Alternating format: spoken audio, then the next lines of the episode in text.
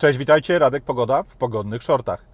Choć na dworze zimno, przeniesiemy się dzisiaj do trochę cieplejszych miejsc niż nasza Polska i nawet cieplejszych niż e, Kanada, w której coraz bardziej gorąco, ale bynajmniej nie z powodu e, temperatury powietrza.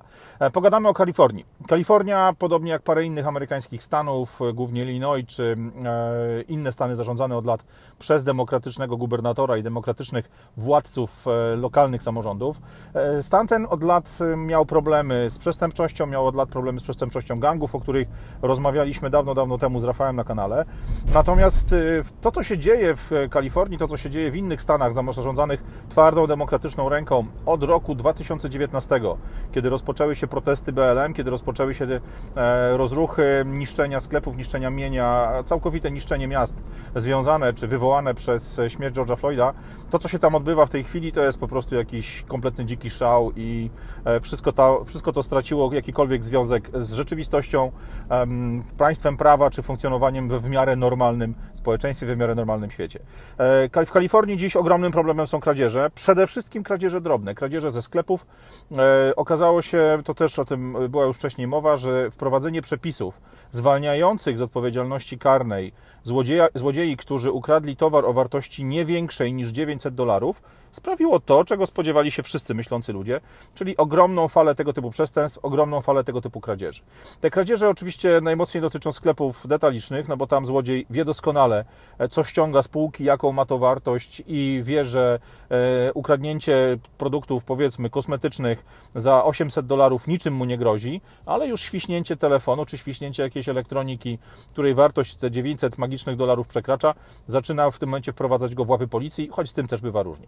Natomiast sklepy to tylko jeden z problemów. Drugim ogromnym problemem są e, kradzieże wszelkiego rodzaju sprzętów dostarczanych w tej chwili, w tych covidowych czasach, przy pomocy e-commerce'u, przy pomocy firm kurierskich, przy pomocy e, zostawiania przesyłek na progu domów, przy pomocy wreszcie transportu, który na potrzeby firm kurierskich jest wykonywany. Jeśli śledzicie amerykański internet, jeżeli śledzicie amerykańskiego YouTube'a, wiecie, że ogromną plagą w Kalifornii stały się w tej chwili przede wszystkim napady na pociągi, które w swoich kontenerach przewożą ogromne ilości przesyłek. E, przesyłek amazonowskich, przesyłek innych wielkich firm związanych z e-commerce'em. E, pociągi te są mm, e, napadane albo w formie osób, które wskakują na wagony i w czasie jazdy pociągu z jakąś niedużą prędkością, głównie w obszarach miejskich, kontenery są otwierane, paczki, paczki z nich są wyrzucane i plądrowane potem wzdłuż torów. Ewentualnie pociągi te są okradane po prostu na postoju, wtedy kiedy, jak każdy pociąg towarowy, muszą odstać swoje, żeby zrobić miejsce dla ruchu pasażerskiego, który po tych samych torach musi się przemieszczać. To jest taka zasada, jeśli ktoś z Was interesuje się koleją, wie doskonale, że pociąg pasażerski zawsze ma pierwszeństwo przed towarowym i to właśnie ten towarowy musi czekać na bocznicy, musi gdzieś się, za przeproszeniem, schować, zniknąć z tej głównej przelotowej linii, tak aby dać przejechać dużo szybszemu zazwyczaj pociągowi pasażerskiemu.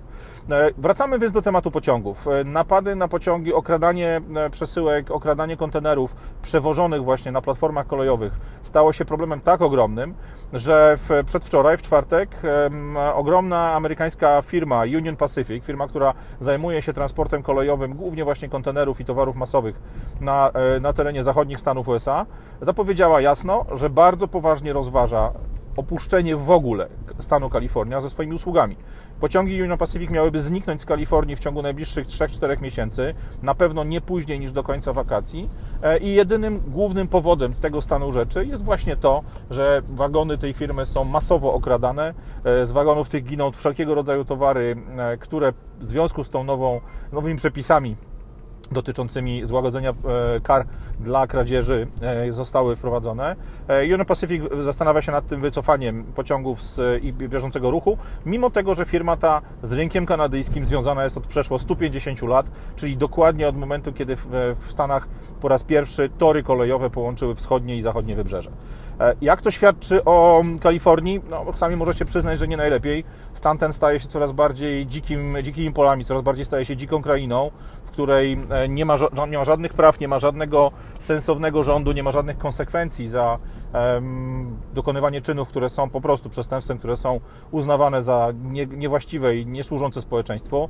Co gorsza, e, gubernator tego stanu, Gavin Newsom, e, facet, który jest absolutnym lewakiem, osobą, która na wylot e, przyklaskuje wszelkim pomysłem coraz bardziej ekstremalnych, lewicowych działaczy, którzy w tym stanie się panoszą. Gavin Newsom, nawet wypowiadając się w mediach lokalnych kalifornijskich na temat tych właśnie e, napadów na pociągi, okradania ich, e, kradzieży związanych właśnie z drobnymi przestępstwami, z drobnymi kradzieżami sklepowymi, czy całym tym, całą tą drobną kryminałką, która nagle w Kalifornii staje się absolutną, kompletnie nieściganą codziennością. Gavin Newsom nie mówi o przestępcach, Gavin Newsom nie mówi o gangach. On wprost odzywając się w wywiadach z reporterami mówi: Nie nazywajmy tych ludzi gangusami, nie nazywajmy tych ludzi przestępcami. On twierdzi, że są to osoby, które w związku z pandemią bardzo mocno odczuły spadek swojej zamożności i w ten sposób radzą sobie ze swoim rasowym i klasowym wykluczeniem. No jak Bóg mi świadkiem wziąć i przyrznąć w ten pusty, farbowany łeb.